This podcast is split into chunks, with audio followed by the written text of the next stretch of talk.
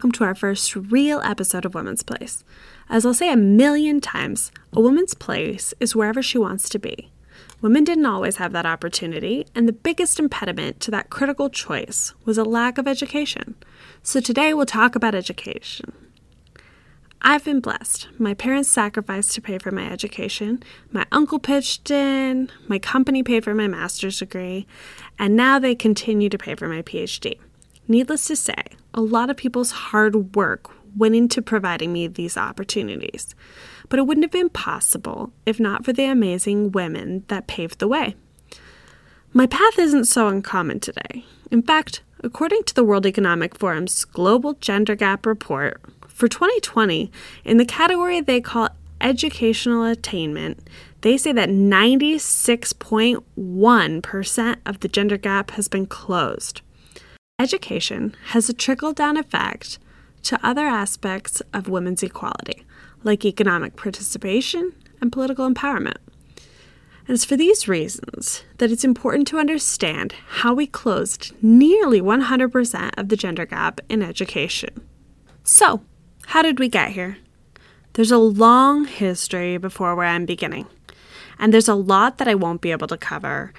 The world is vast. There are regions of it that I'm not familiar with, and I know that certain places like China have a long, rich heritage that I can't possibly become familiar enough with to do proper justice, but I will try to touch on most things. My experience has been with Western history, so that's where I'm going to begin. I got my master's degree in liberal arts, and I started to think about why did we name it liberal arts? Apparently, liberal arts goes back to medieval times. In Latin, liberal has its roots in free and unrestricted. The education given in liberal arts was what every free person and members of the upper classes needed to know and understand to be a contributing member of society. That's why you'll see topics like grammar, logic, geometry, philosophy, politics, art, history, all those kinds of things lumped into liberal arts. Education was for the wealthy. And even since ancient Rome, upper class women seemed to have been educated educated in the home, of course.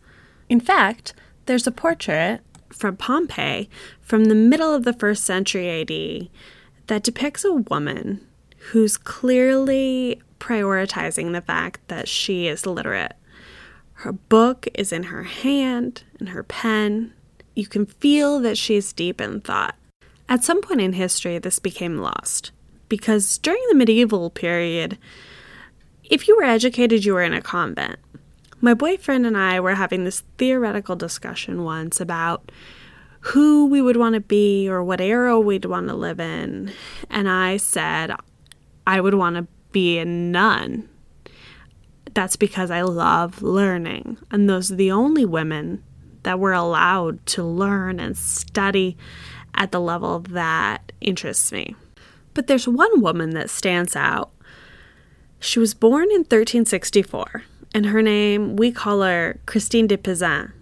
She was born Christina da Pisano, and she was a poet and author at the court of King Charles VI of France.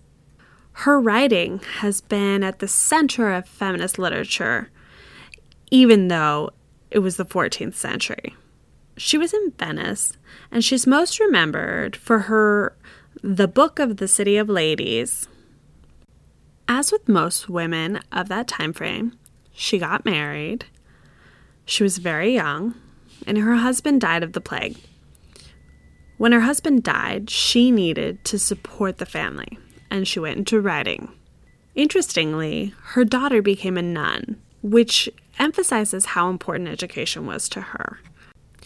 While she's a famous writer and extremely influential in her contribution to literature and the feminist canon, she wasn't formally trained. She wasn't educated in school or anything like that, so we jump forward in time.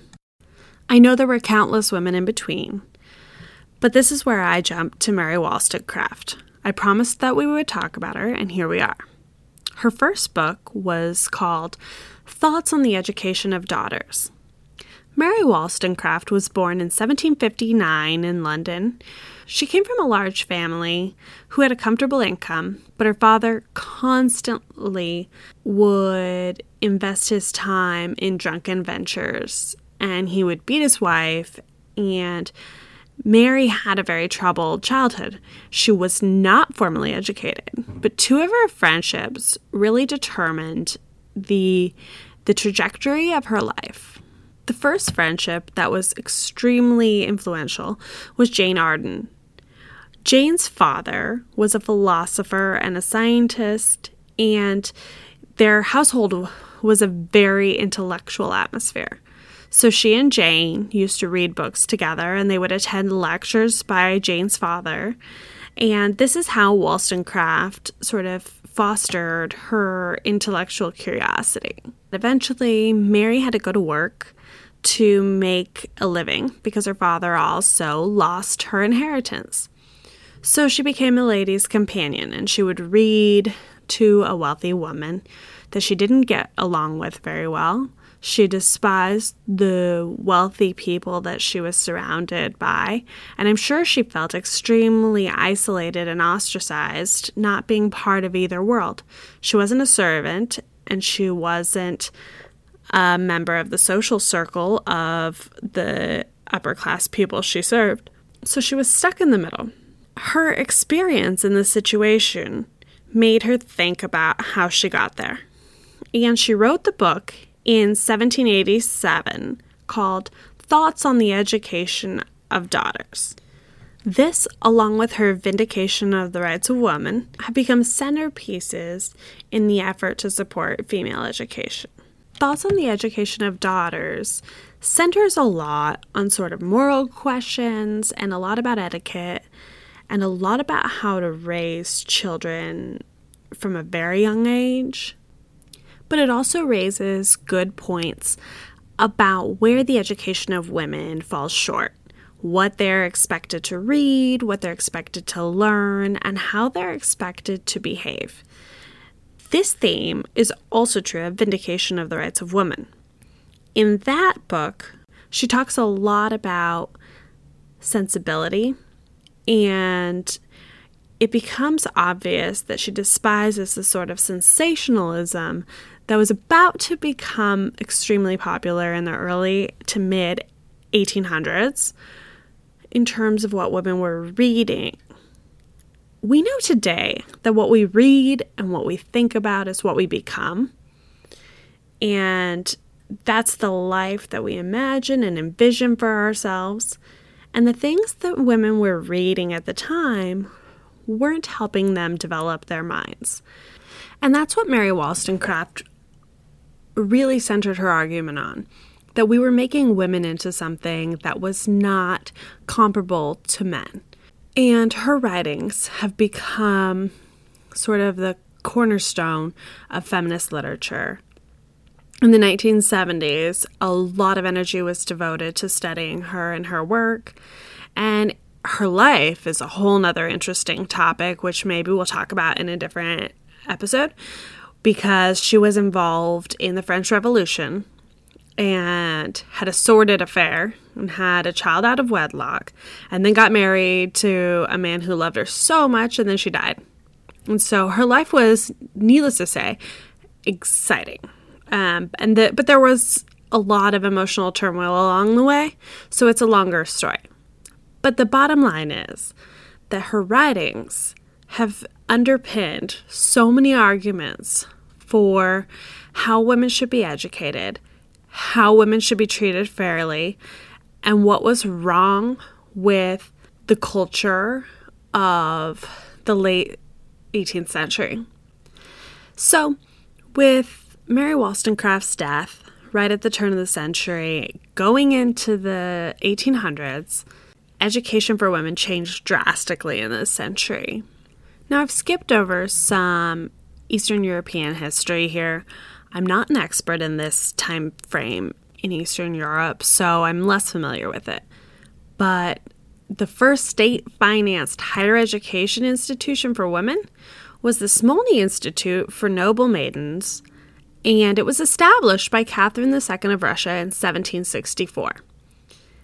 I think that you'll see as we go through all of these episodes that Russia has beat us to women's rights over and over again.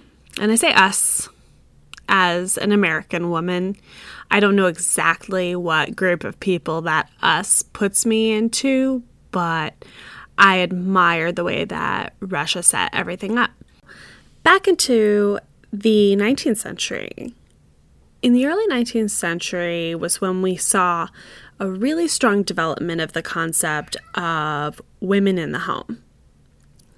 This is when the cult of domesticity and true womanhood came to the fore. And that gave women a few main objectives in life. Now, the cult of domesticity had about four pillars that women should pay attention to. The first is piety, the second was purity, the third, submission, and the fourth, domesticity. This is the reinforcement of everything that Mary Wollstonecraft said was wrong with the rearing of girls. Religion was valued because it didn't take away from women's uh, sort of proper sphere. It controlled the sexual desires of women and prevented them from straying, which leads to purity, um, virginity being the greatest asset, and submission, by not educating women, women remained submissive. Not necessarily by choice, but by reality. What other choice did they have? They didn't have the information, the knowledge to develop a thought or opinion that was worthy of arguing, according to men. And as women have continued to allow themselves to be subjected to this over time, female education is not a priority. As the 19th century progressed, we saw the Civil War in the United States, the Confederation of Canada as a country, the Industrial Revolution, and all these different aspects combined with the pioneering efforts in the New World to sort of redefine the position of women regardless of the ideological concept of woman's place being the home. So, what was traditional for education in the 1800s was that a woman would teach children to read, write, and do basic math, probably, within the home. Maybe she taught some neighbors' children, but all that education happened in the home.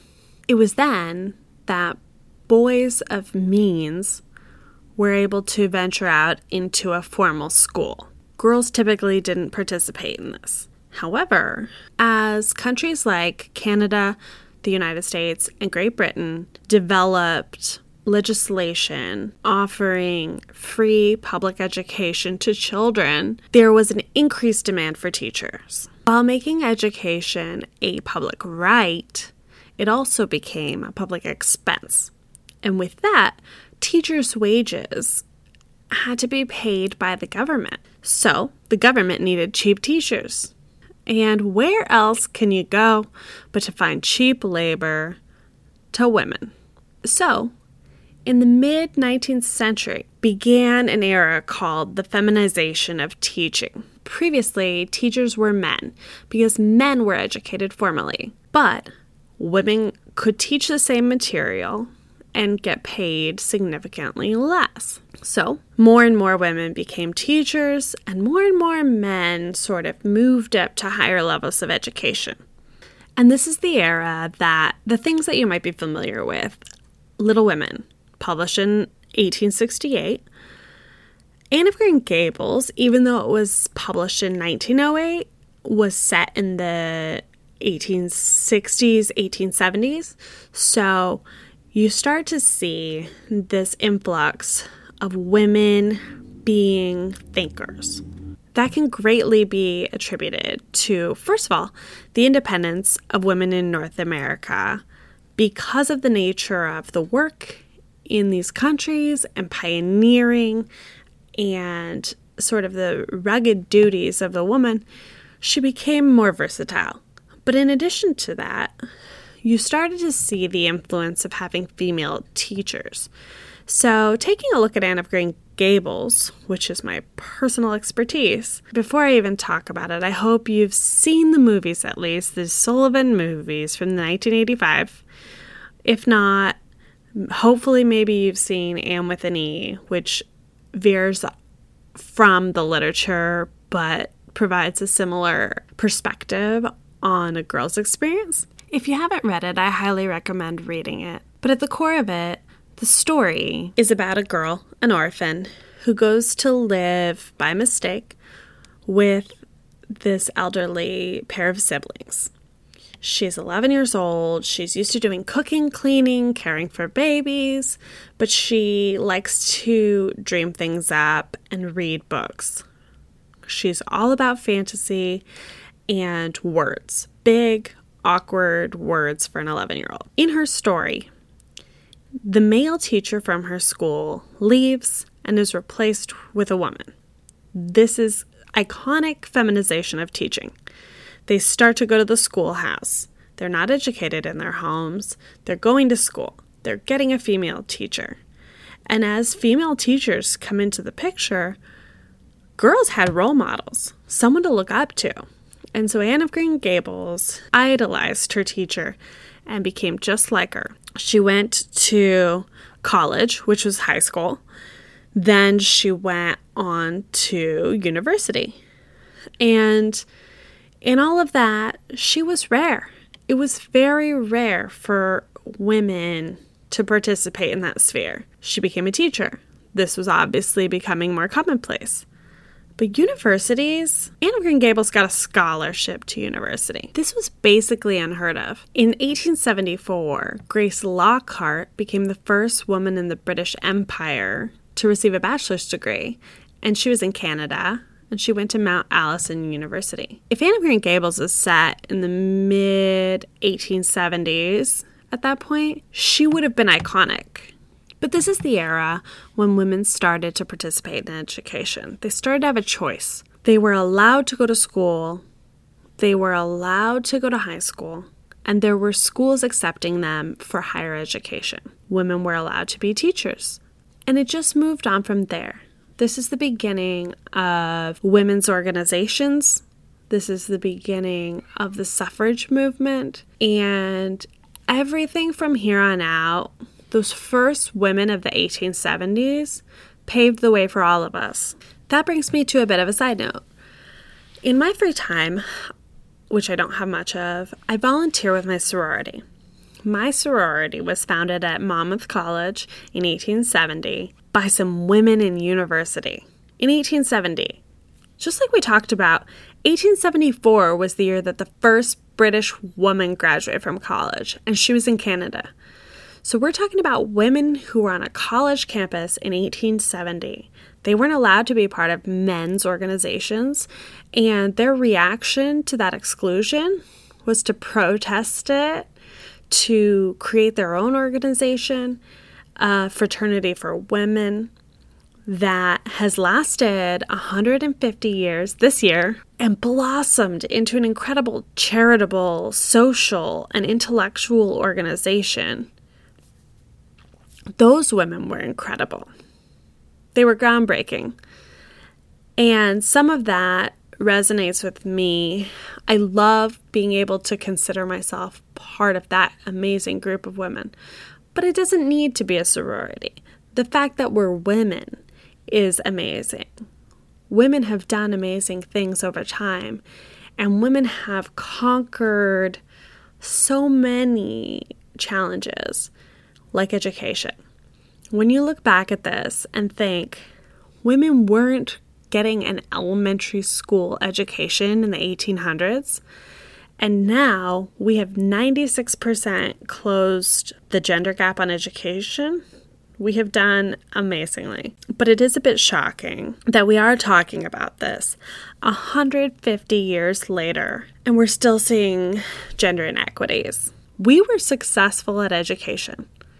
So it's important for us to recognize that we've made strides in education. It's important for us to think about how we did that and then to take this history and to apply it to other things to figure out how we can make more progress on other issues.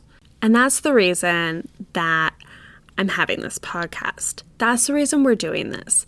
Let's reflect on what women have done, women have accomplished, how we've been held back, and how we've overcome. And through all of that, we can figure out how to help women at home, wherever home may be, and women all around the world to move forward to a more equitable world, to a more equitable life. So, I want to talk some more about universities around the world and when women were admitted.